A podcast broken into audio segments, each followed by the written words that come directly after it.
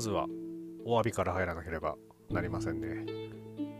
前回、えー、300回ということで、 ALL TOGETHER プレビュー会、こちらね、やらせていただいたんですが、結論から言いますと、 ALL TOGETHER 本編、全く見れておりません。タイムライン観戦のみ。いやー、ほんと当日ね、えペイパービュー買って早めに帰ってゆっくり見ようなんて思ってたら甘かった。ここ数年でもう一番忙しい仕事とかぶってしまいましてね。それでも自分だけの話だったらもういいやってずっと切り上げて週末やりゃいいかなとか思ってたんですけども、まあ、部下が仕事するなんていうのをですねそれを置いて自分だけプロレス見に帰るとさすがに人としてそれはできねえなということでですね付き合っててまあまあ帰る時間もだいぶ遅くなってそうなるともう試合結果とかももう全部流れてくるわけですよ。さすがにそこからペーパービュー買う気にはならなかった。いや面白かったみたいでねそして全日本プロレスの評判も良くてですね非常に悔しい思いをしたわけですが残念ながら今回の観戦は見送らせていただきたいと思います。その代わりにですね、えー、今週末に向けて、えー、盛り上がってまいりますよ。それでは始めてまいりましょう。大好評、最強ワイルドにホゲホゲと。この番組は多感な時期にプロレスと最強スーパープロレスファン列勢に出会ってしまったハッスルジョボが長い年月を経ていろいろ悟ったつもりで全く悟れていないプロレスのあれやこれやについて好きに喋ってしまうポッドキャストです。本日301回目になりますがこちら満を持して行ってまいりましょう。安西優馬をほげほげとこちらについてお話ししていきたいと思います。来る6月17日大田区体育館大会で永田裕二の持つ三冠ヘビー級王座こちらに挑戦する安西優馬。デビューが2022年。9月18日ということで、まあ、9ヶ月、デビューして1年も経たないでのこの三冠挑戦ということに対して、まあ賛否両論いろいろあるようですが私としましてはもう3行って、え、もろ手を挙げて応援するということもありまして、え、今回のこの企画を行っていきたいと思っております。安西優真選手えー、デビューが、えー、先ほど申し上げましたように2022年9月18日ということなんですけれども、えー、入団が発表されたのがその年の1月ですね、えー、入団挨拶をしてその後正式に4月に入団。でそこからですね、え、デビューに向けてトレーニングってことだったので5ヶ月ぐらいでデビューってことだったんですね。であのリングに上がってない挨拶した時はかなりその体もいいし、そして、え、顔もいいということでですね、え、かなり話題になって、え、そこから、えその期待にそぐわぬものを見せてくれておりました。もともとは中央大学出身ということで、え全日本プロレスの流れといえば、え中央大学、えジャンボ鶴田、そして諏訪間、この流れを引き継ぐということでですね、そういう意味でも非常に期待を持たれておりました。そして迎えたデビュー戦は、の相手、これもね、かなり、えー、物議を醸し出したんですが、なんと、新日本プロレス永田裕二、こちらがですね、えー、デビュー戦の相手を務めたということになっております。ここではね、そのどうしても全日本プロレスの先輩が相手がいないのかということでですね、あの、ちょっと、えー、もやったりもしたわけですが、まあそれでもデビュー戦としましては、えー、合格、大合格って言っていいぐらいのね、あの、ちょっとね、あの、途中ドロップキックのミスなんかもね、あったりして、長野さんにですね、あの、非常に厳しい言葉投げかけられたりもしていたわけですが、それでも、えー、試合全体通して見ると、えー、デビュー戦とは思えない堂々たる仕事っぷりを見せております。そんな、えー、安西選手、え現在までで、シングルマッチが、え全部で14戦行っております。え15戦目で、え3冠挑戦ということになりますが、まず最初がですね、2022年9月18日、えー、バーサス永田裕二。ここですね、もういきなり、えー、生演奏、えー、鈴木治さんの生演奏による、えデビューから、え自分のオリジナルテーマを持っての入場ということで、えかなりの期待が持たれていたことが分かります。さらに、えー、翌日、えー、9月19日にはですね、えー、バーサス鈴木みのるということでですね、あのー、この間、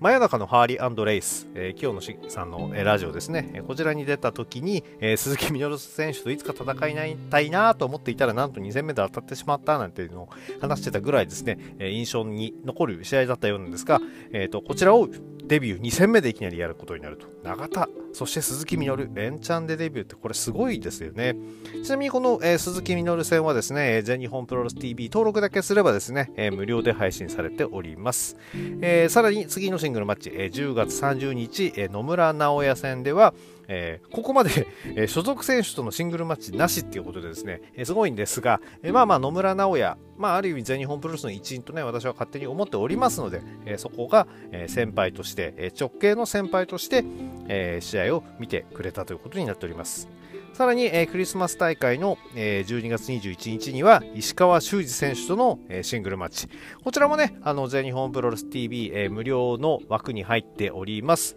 えー、これもね、ちょっとあの見返してみたんですけれども、いやいやいや、もうこの時点であの、安西選手、あの、打ち下ろすハンマーパンチっていうんですか、肘をこう胸に当てていくのは、えっ、ー、と、初戦とかでは使ってたんですけれども、もうデビューして3ヶ月でエルボー、横から打つ普通のエルボーになっていた。えそこ、大体ね、あの全日だったりの若手っていうのはそういう、最初はハンマーパンチから入っていくわけですけれども、これが横のエルボーになってくると、ある意味、えー、本当の土新人を卒業というふうに勝手に私はね、見ているんですけれども、えー、そこをもうこの時点で、解禁してたのはちょっと、えー、面白、面白いというか、やっぱりすごいポイントだったのかなと思います。さらにね、この日、あの、終盤でこそね、あの、エルボーでフラ、石川選手のエルボーを食らってフラフラになるシーンはあったんですけれども、えー、序盤のエルボーではですね、えー、ひるむことなく、えー、常人だったら一撃でぶっ飛ばされてもおかしくないエルボーを、え耐えていた姿っていうのは非常に印象的です。えー、年が明けまして、えー、2023年2月19日には、えー、高木慎吾選手とのシングルマッチ。いやもう本当すごいメンツとのね、あのシングルマッチが組まれていて、まあこれ、まあなんでだったかっていうと、おそらくここから始まるチャンピオンカーニバルに向けてのそのシングルでの体慣らしだったんじゃないかなというふうに勝手に思っております。2023年チャンピオンカーニバル、えー、バーサススワマ、えー、ここでは、えー、黒星、バーサスソヤ、学ぶ、ここでも黒星、しかし、4月15日に行われました、バーサスアシュ翔太郎戦におきまして、シングルマッチ初勝利、これを挙げております。何しろね、えー、まあ、ちょっとね、あの、足の選手側に立ってすると、ここで負けんのかいっていうのがね、あったんですけれども、え、それでもその後、足野選手がね、あの飛躍を果たしたことを考えると、まあまあ、ここでの、え負けがその気を引き締めた部分にもつながるのかなと思うと、足野選手にとっても、え、良い敗戦だったし、安西選手からしてみれば、念願のシングル初勝利ということで、ある意味両方ウィンウィンだったのかなと思います。で、16日がね、えっ、ー、と、大森さんとのシングルマッチということで、えー、そういう意味でもね、あの、ちょっと大森さんからでシングル初勝利というよりは、芦野選手からのシングル初勝利の方がインパクトが強かったというのもあってですね、あのそういう意味では申しあの大森さんには申し訳ないんですけども、安西選手、えー、自力でですね、この前に勝っててよかったのかなという部分があります。さらに、えー、そのクリスマス、えー、前年のクリスマスに戦った石川選手と戦いますが、これは負け。えー、ただ、えー、4月25日に行われた、えー、斉藤麗選手との、えー、シングルマッチでは、ここでも見事勝利を収めております。あの魚体をジャーマスプレックスで投げ切っておりますからね。4月30日に行われました大森北斗選手との、えー、チャンピオンカーニバル、えー、勝ち越しをかけた一戦に関しましては、あここでね、安西選手がもしも勝てば、勝ち越し、初参戦、えー、初出場、初勝ち越しなんていうのもね、見えていたわけですが、え、残念ながらここは大森北斗選手が先輩の意地を見せておりました。5月に入りますと、え、直属の先輩たちとのシングルマッチが続きます。5月18日には井上、えー、選手とシングルマッチを行いまして、これに見事勝利。まあ、ここはね、そのヘビーと、えー、ジュニアっていう階級の差っていうのも大きかったのかと思うんですけれども、5月29日には、えー、本田隆起選手とシングルマッチを行いまして、直前に T ホーク選手と、え、次期三冠挑戦者決定戦を争った本田選手を見事なジャーマンスープレックスホールで下して勝利を収めております。でこの結果を受けてっていうことでしょうね。その日行われました T ホーク VS 永田裕二の勝者である永田裕二。こちらにですね挑戦状を叩きつけて現在に至るという状況です。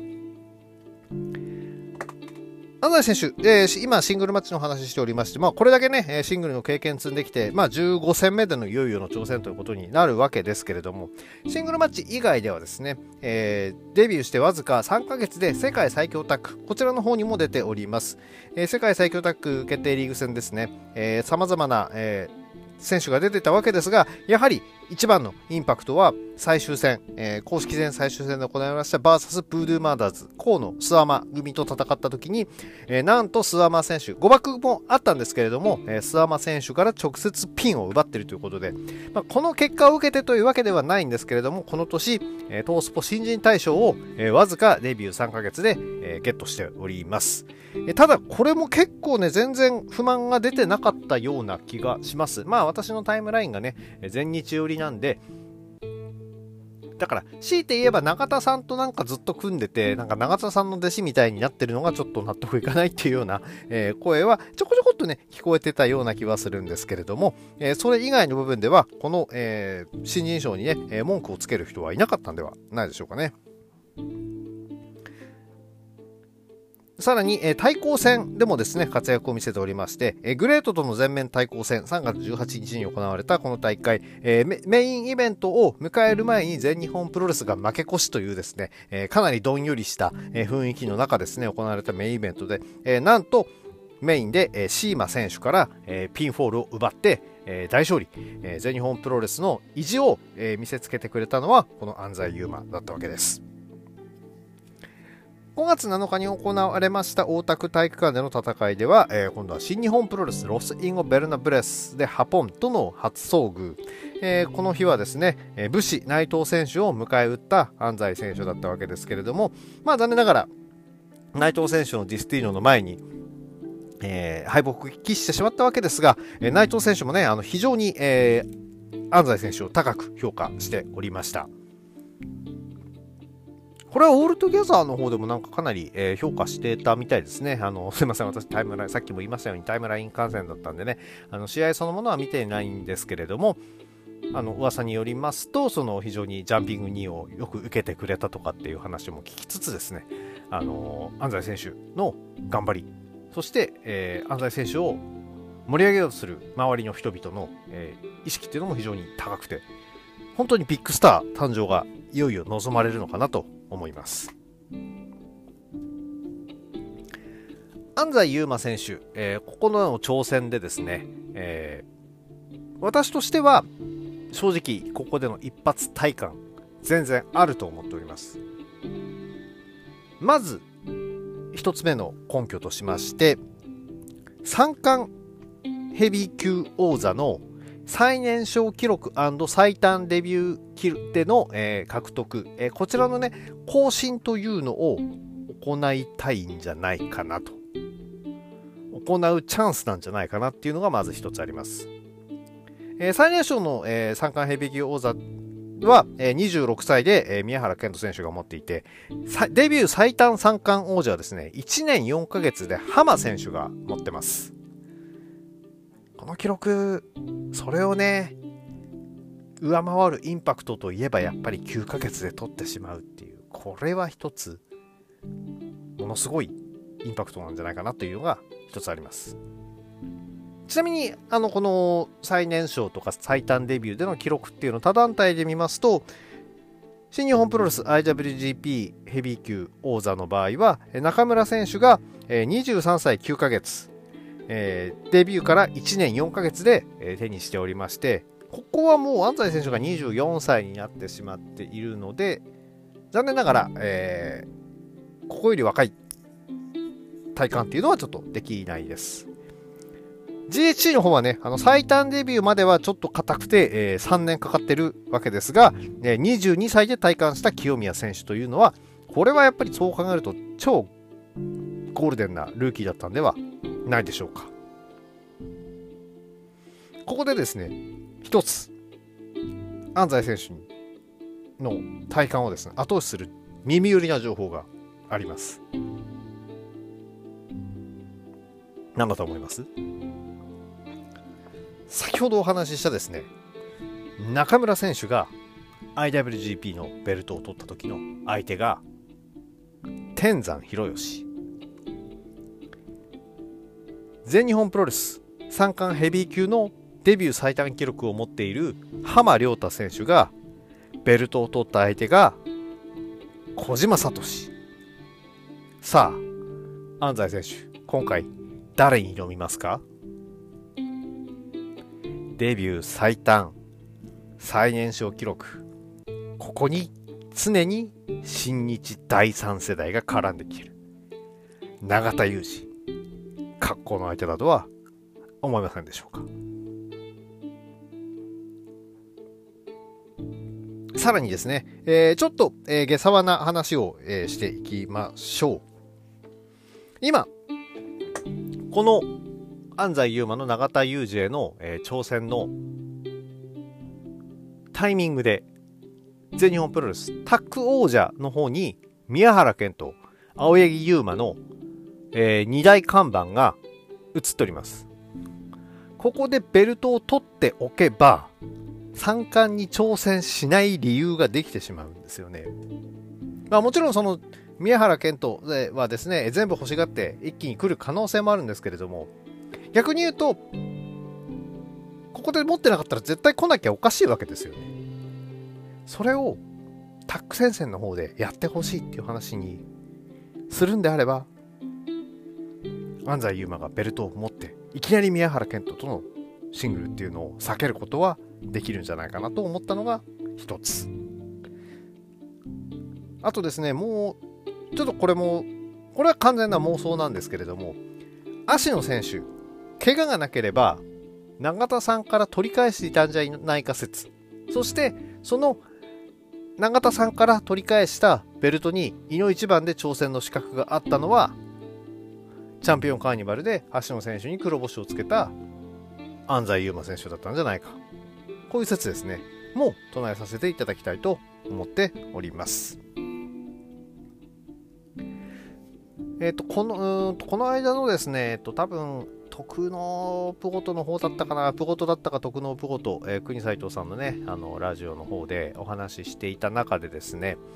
あの、今の新日の若い選手が、その、いろいろやらされるかもしれなくて大変と。まあ、それこそ岡田和親が凱旋してきた時は、えリングの上だけに集中していればよくて、えマネージャーの下道さんが、えー、代わりに喋ってくれてたのに、えー、辻選手だったり、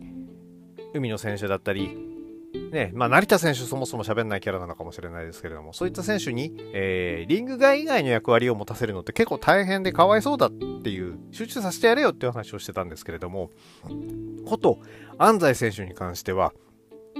もうそれをですね、誰に言われるまでもなく自分でめちゃくちゃやってるんですよね。まあ若いからかなっていうふうに思いつつですね、いや、まあ言われるまでもなくかどうかはわかんないですよ。本当は誰かに言われてやってるのかもしれないですけれども、それでもめちゃくちゃ頻繁にその、インスタライブとかで、えファンとのコミュニケーションを取ったりとかですね、えー、今日もその、まあ、YouTube だから、まあ、これはもちろん会社から言われてやってるんでしょうけれどもね、あのそういったところでの発信力がかなり高くてですね、えー、かつ、イケメンであると。えー、それこそ、え、ちょうど今日ね、そのさっきも言ってた石川 VS 石川修司戦を見てたんですけれども、え、石川選手が、え本気で潰しにかかるほどのイケメンですのでね、安西選手は。えそういったことも踏まえるとですね、え時代のエース、ぜひ、えなってほしいんじゃないかなっていうふうに思っております。6.17、安西優真が挑むわけですが、なんかね、新技の投入なんてのもね、あの新技、新フィニッシャー出してくるかなんてね、ちょっとメモってたところで、なんと今日のその YouTube でのあの配信ではですね、あの Twitter とかであの新技についてもちょっと言及してますよなんて話もしてたんでね、えー、その新技っていうのがね、その、フィニッシャーなのか、えー、そうではない技なのかっていうのはちょっとそこまではわからないわけですけれども、まあもちろんね、今のそのジャーマンスープレックスという技も非常にえー、効果的であり、え、かつアマレッシュ出身の安西選手にとっては似合った技だとは思うんですけれども、それこそ、えーと、長谷博のノーザンライトスープレックスのようにですね、え何かオリジナルのですね、え、フィニッシャーを身につけて一発でねあの永田裕二からですね、えベルトをひっぺがす、えそんな姿を見たいなと思う全日本プロレスファンのジョブでした。さあ、本当、えー、6.17はね、えー、オタク大会、久々にね、あの、国さんも行くような話もしてましたんで、あの、安西がね、長津さんとやるときは行くなんて言ってたんでね、あの、きっと来てくれることでしょうからね、あの、その辺、落ち合ってですね、魅力について少し語りながらですね、えー、楽しめたらなと思っております。6.15、えー、6.17のね、プレビューに関しては、ちょっとまとめて明日収録できるといいんだけど、明日は明日でちょっとね、あの、さっき、えー、前段で話した、えー、仕事がようやく一区切りつくということでですね、えー、その、部下たちと一緒にですね、えー、ちょっと美味しいピザでも食べに行こうかと思っております。ので、その後収録できるといいな15だけでもでもやっぱり、っぱりプレビューはなやっときたいよなちょっと日程詰まっててね、えー、15日のプレビューやって15日に、え平日に見て、えー、それのレビューを上げて、え、さらに17日のプレビューを取ってって。いや、なかなか厳しいかもしれない。まとめてのプレビューになったらごめんなさい。もしくは15日飛ばしちゃったら、飛ばす場合は全部飛ばしちゃいそうだな。だったらごめんなさいということで、ただ、えー、17日、えー、こちらに関してはね、あのしっかりとプレビューして、前あのね、えー、生、久々の生観戦に備えたいと思いますので、えー、ぜひご期待いただければなと思います。えー、そんなわけで、安西優馬、勝てこの番組では皆さんのご意見、ご感想をお待ちしております。えー、Twitter のハッシュタグ、今日ほげでのつぶやきや DM、リプライ、えー、などにですね、あの、ご質問を書きいただけましたら、ご回答させていただきますので、えー、どうぞよろしくお願いいたします。それでは皆様、ワイルドな一日をお過ごしください。